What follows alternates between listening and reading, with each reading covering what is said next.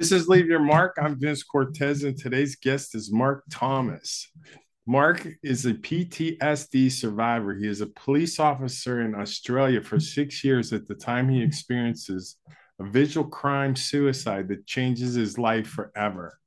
Mark, thank you for being my guest here today. Good morning, Vince. Thanks for having me. Very appreciative to uh, be on your show. Hi there, and welcome. Now it's time for America's favorite podcast, Leave Your Mark, with your host, Vince Cortez. If it's fly, loose fit it's Cortez. If freeze and chub is in it, it's Cortez. Leave Your Mark It's about inspiring the world, one guest at a time. Pass the word from Brooklyn to Pittsburgh, from urban to suburb, it's Cortez, you heard? And here is our host, Vince Cortez. I want to mention before we start that this is a subject of which most people that experience PTSD do not like to speak about it. And I appreciate your courage in stepping up and sharing with those that don't know what it is or haven't experienced and giving them a pretty deep insight of what goes on somebody that has this type of experience. So I commend you for that.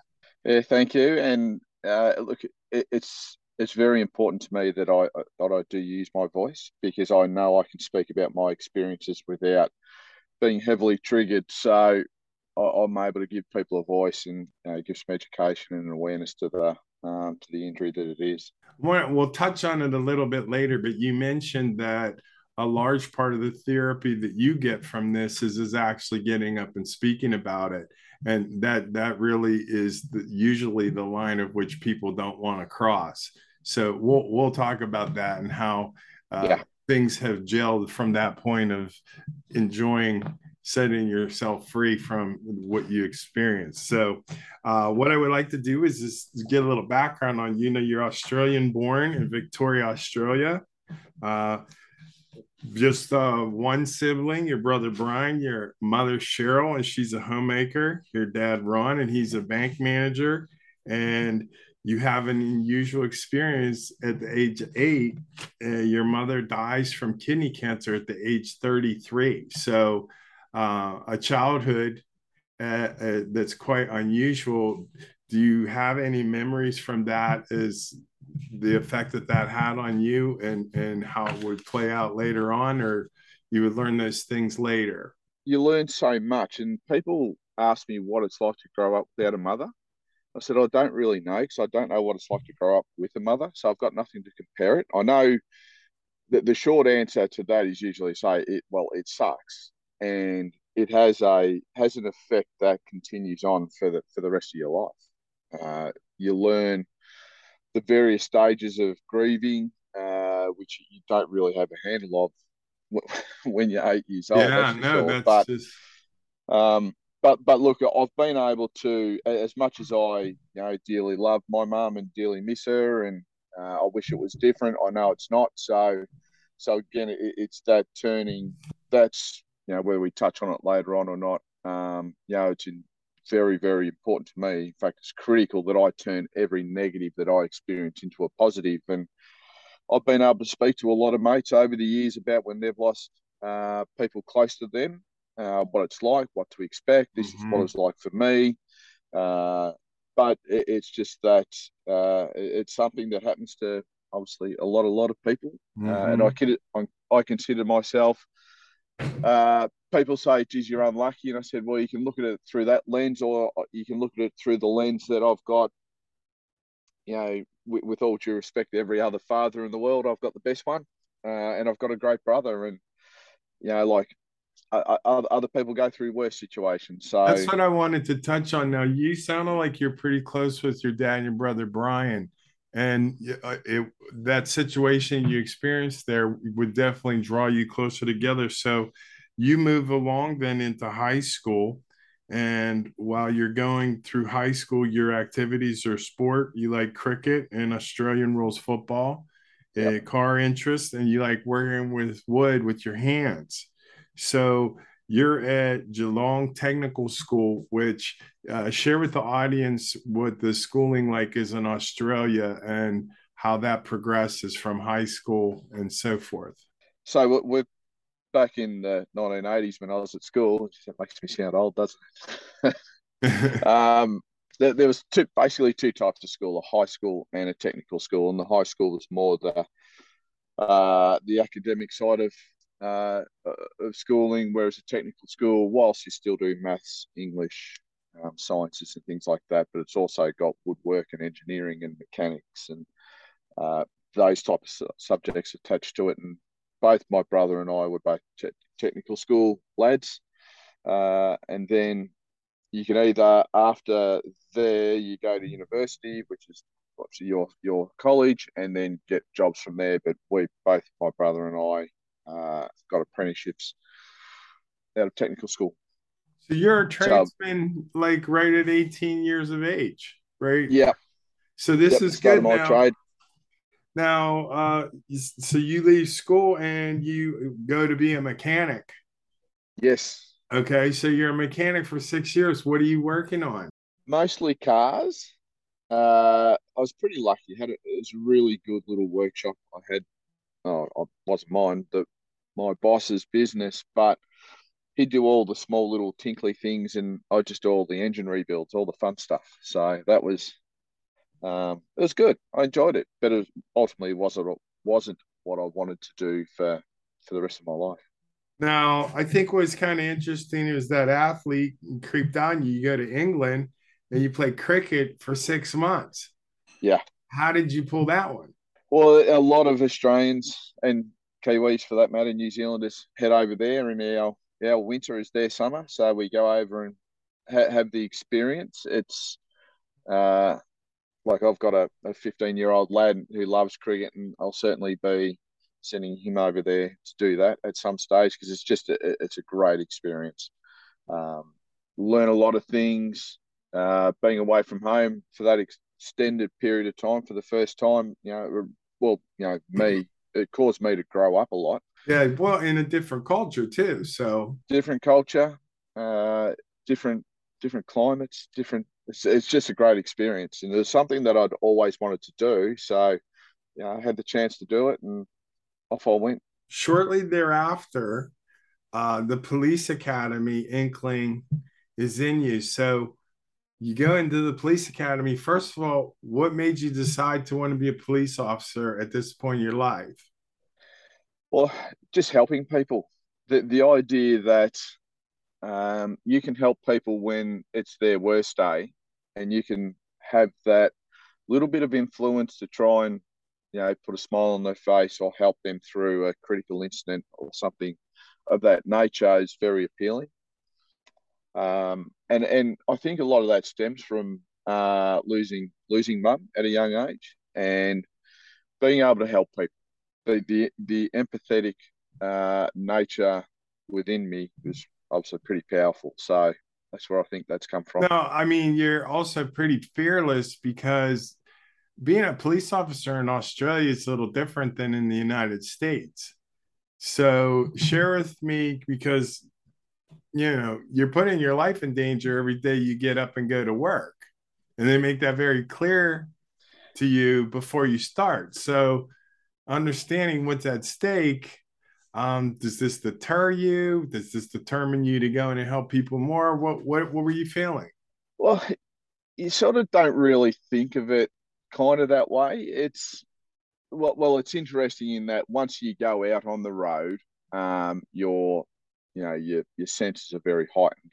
Uh, you're aware of your surroundings, and you make sure you don't put yourself in any situations that you don't need to where you could get hurt. But also knowing full well that uh, there is a, a certain section of the community that that doesn't like you but it's not personal. It's just they don't like me for what I'm wearing, not me as a person. So you got to make that distinction. So you come in with a bigger mindset, and so you you can maintain your empathy. This is the the exact reasons why you should be a police officer. The the core reasons are in a moral space of which you can do the service that you're intending. So much appreciation and kudos to you on that. Thank you. Connect with us on LinkedIn. Be our friend on Facebook. Follow us on Twitter and Instagram. You are listening to, listening to Vince Cortez. We just want you to leave your mark. Now, in 2015 and 16, you turn into a speaker. But before we get into that, I want to go into the topic of our conversation is, is your PTSD. Yeah. And tell me about how the thing, uh, how the day goes and kind of run me through the day of, uh, you know, you're on the job for six years at this point. You're familiar with what's going on. Uh, probably begins to feel very routine in your work, and then this happens. So, share with me how it goes down. Yeah, so it was the 8th of April 2003, and we got called, uh, myself and a, a, bloke I'm still really good mates with, um, Phil Lum, and we got called to a suicide. And it was sort of the way the call was given was it just happened.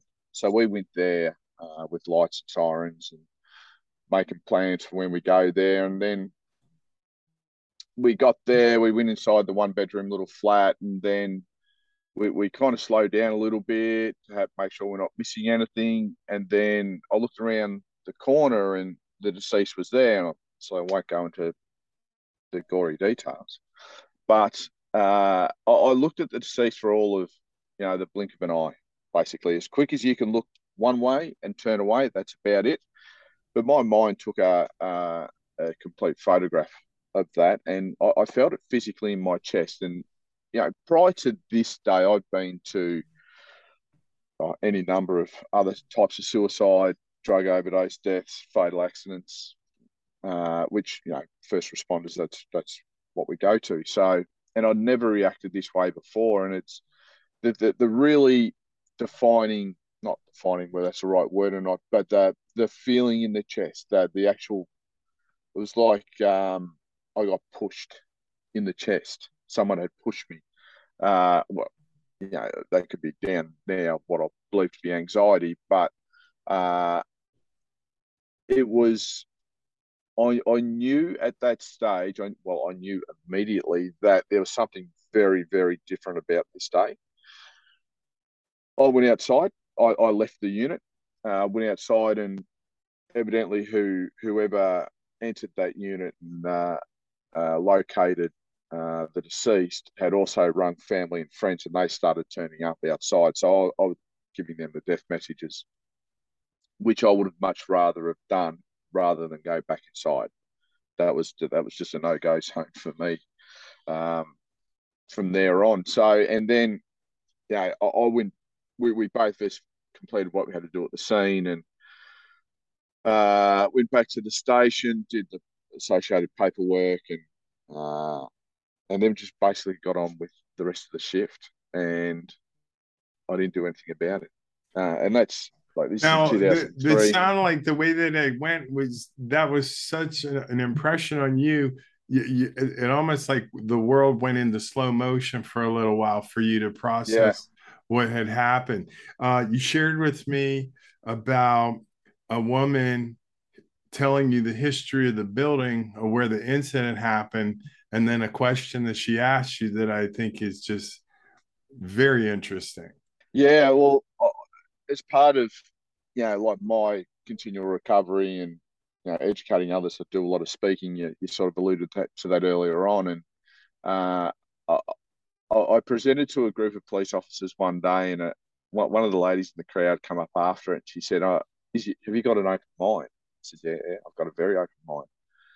she said, I'm just going to run this by her. And she related a story, and it was somewhere in America where she was staying at a um, a, house or something similar with, with some friends. And one of the friends became very um, mentally unwell uh, out of nowhere.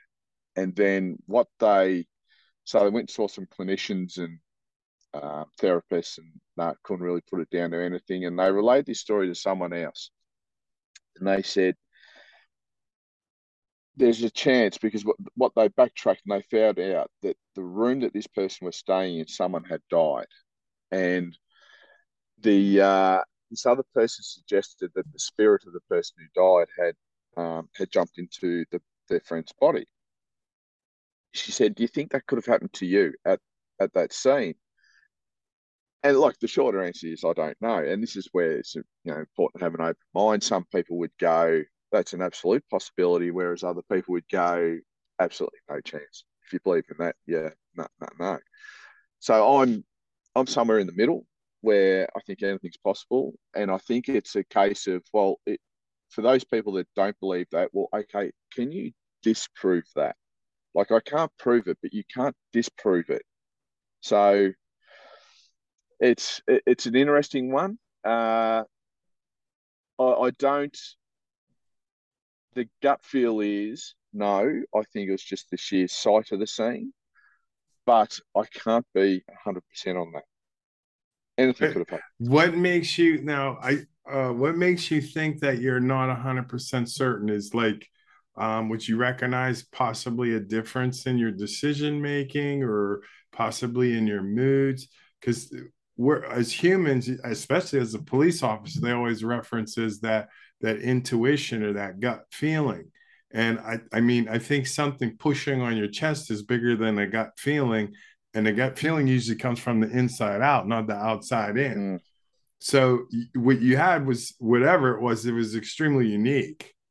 And I think as you would continue to go through therapy here, um, you know the idea that you're not open to it and you're not close to it kind of it, it makes it even more intriguing from the standpoint that w- what really did happen to you back there. Yeah it's absolutely intriguing I, I found my whole journey to be an unbelievably fascinating process. Obviously not one i recommend going through but uh, on that so what if I had not have improved through all the therapy I've done and like I'm um, I was not medicated for a couple of years, then I plateaued, then I, I was on medication for a while, then I um, stopped it because I just wanted to see where I was. Uh, and now I'm back on medication, but I, I responded really well to to therapy. Um, you know, if I do my daily meditations and like I haven't drank alcohol since uh, since 2013. Uh, you know, I'm congratulations. My, my, my diet, thank you. Uh, my diet's pretty good. Uh, so I do all these other supplementary things that all that all add up to me being uh, continue to be able to contribute to society, to function quite well, to be a decent um, husband, father. I want to ask you son. a question. Um, you mentioned also now that you didn't want your wife to know what you had experienced and what was going on through you mentally and emotionally. And yep. the strength of you to do that is, is fantastic, just unbelievable.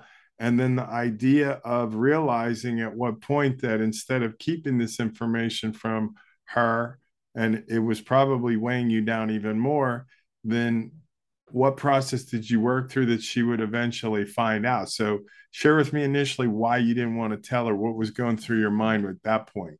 Well, this is where the when you are uh, mentally injured, which post-traumatic stress is a mental injury, uh, or you have a mental um, health condition such as you know depression, anxiety, which was all growing within me your brain plays tricks on you.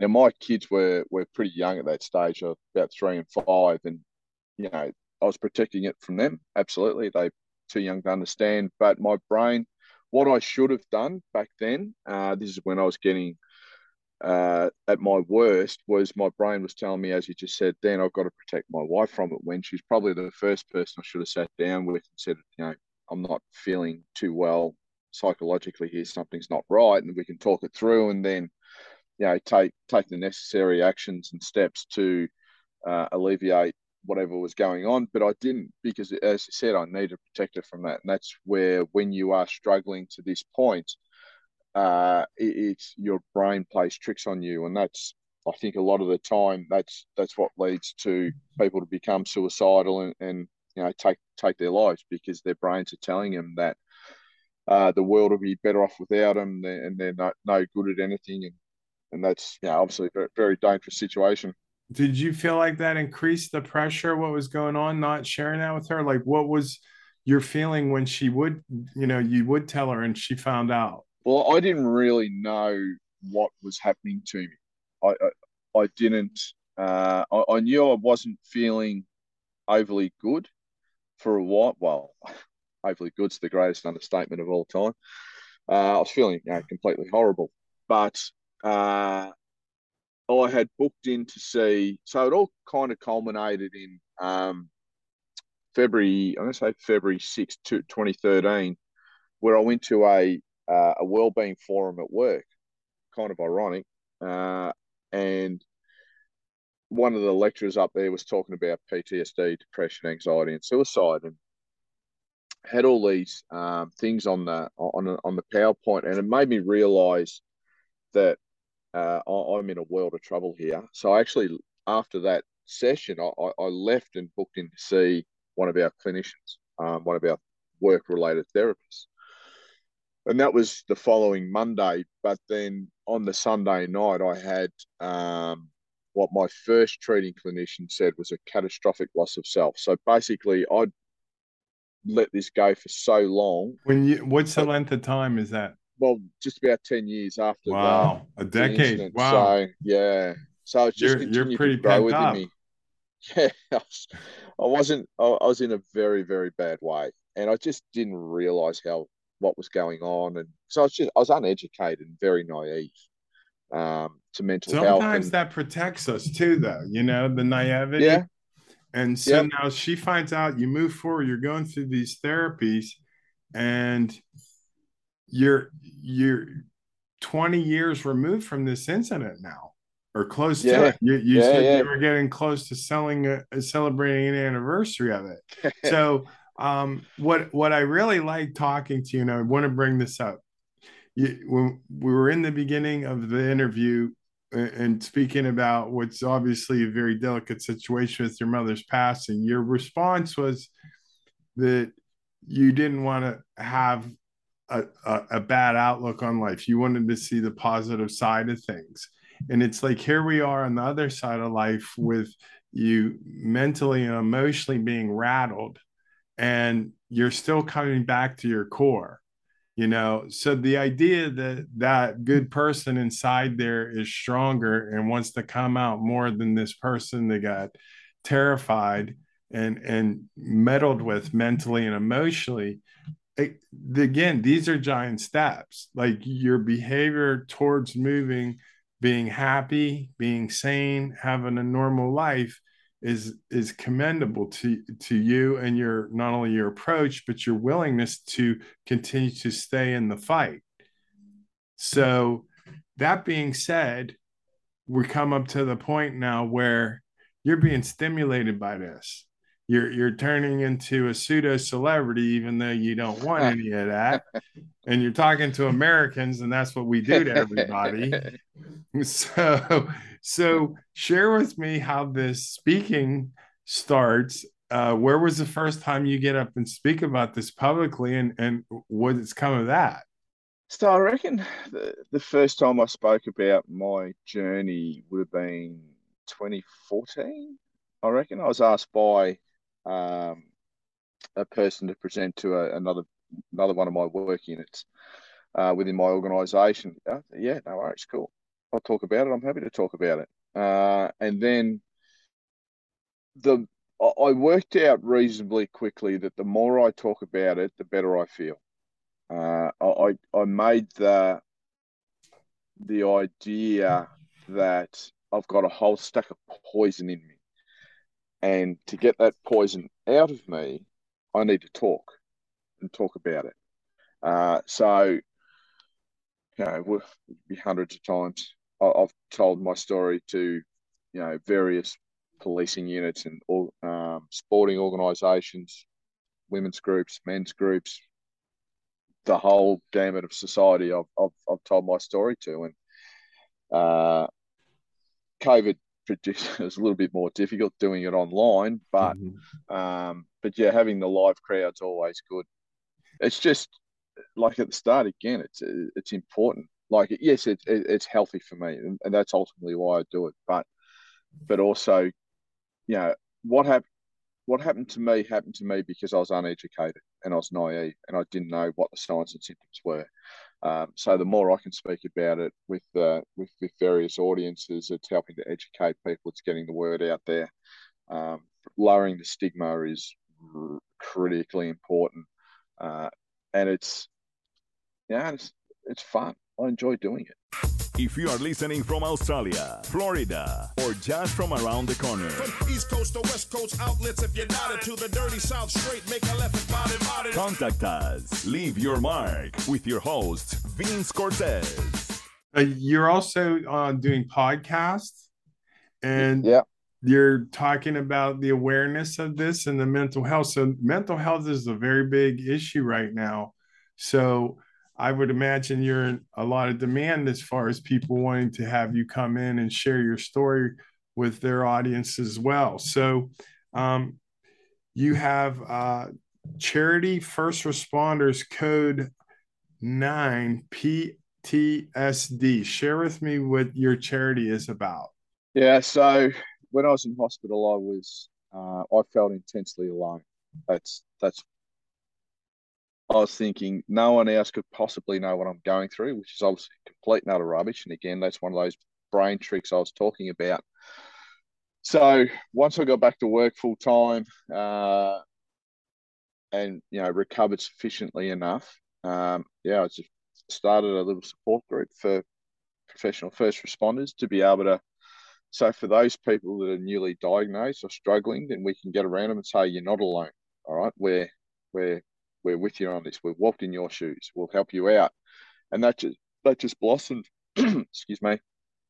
It blossomed into a uh, a registered charity here in Australia where we raise uh, funds for assistance dogs uh, that have saved saved a couple of my mates' lives. Uh, genuinely saved their life because they're they're such powerful tools to use uh, with, with mental injuries. And, you know, we help our people with meals and send people away on respite weekends when they just need a break and house and garden maintenance and a, and a whole whole stack of other things. So it's, uh, uh, again, it's another very, very positive thing that's come out of um, my very extremely negative situation.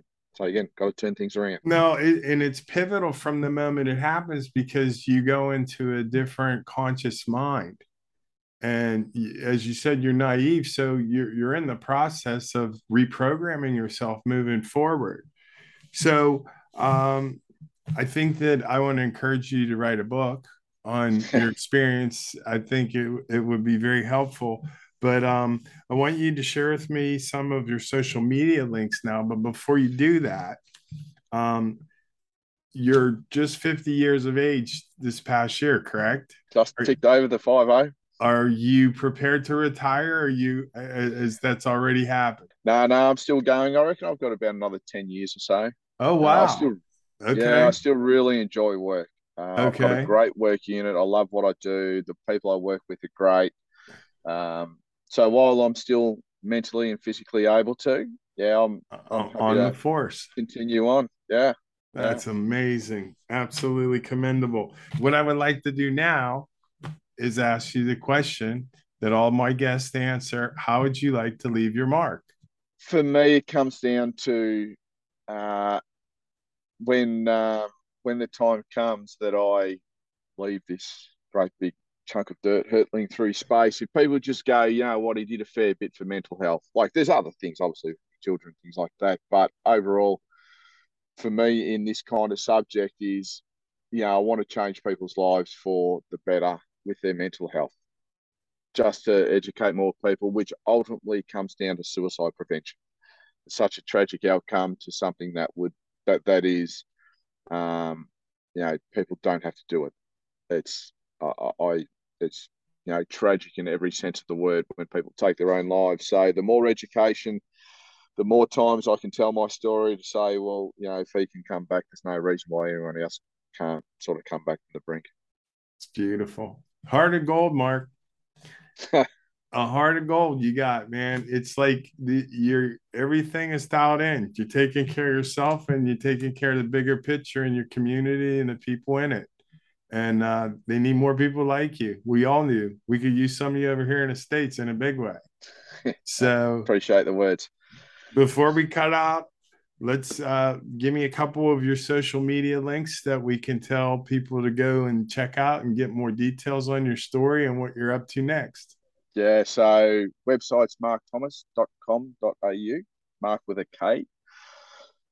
Uh, well, basically, Facebook, Instagram, and Twitter are all um, at or slash after ice melts. There's a little bit of a story before that. So, just quickly, I went to Nepal pre diagnosis and I went to Nepal post diagnosis, uh, trekking, and vastly different experiences. And the after I went was after the ice had melted. So that's how I come up with that. It's a little bit of a sort of side story, but yeah, after ice melts is, is is, the tagline for everything. And on LinkedIn, I think if you searched Sergeant Mark Thomas, I think it would be the easiest way. Okay. After the ice melt sounds like after the ice melt sounds like a good title of a book. Yeah, yeah. I'm yeah, pushing the book. I'm pushing yeah, the book we'll get you on Amazon. That's the quickest way to do it. but I, I want to thank you again for coming by. And uh you're it's you're over in Australia. It's uh, what time of the day is it over there? It's nine thirty-five in the morning, and I'm sitting in the back of my car while my son practices cricket. and uh, and it's it's six thirty-four here in the East Coast of the United States. So this is the beauty of the internet. I get to share a story on the other side of the world. So I appreciate you being here and be blessed. Appreciate the time. Thanks very much. Thanks for listening to Leave Your Mark today. Tune into our next episode of Leave Your Mark with Vince Cortez. Be blessed. You just left your mark. Thanks for listening. Thanks for listening. Listen to more episodes on demand. Just click Leave Your Mark with Vince Cortez.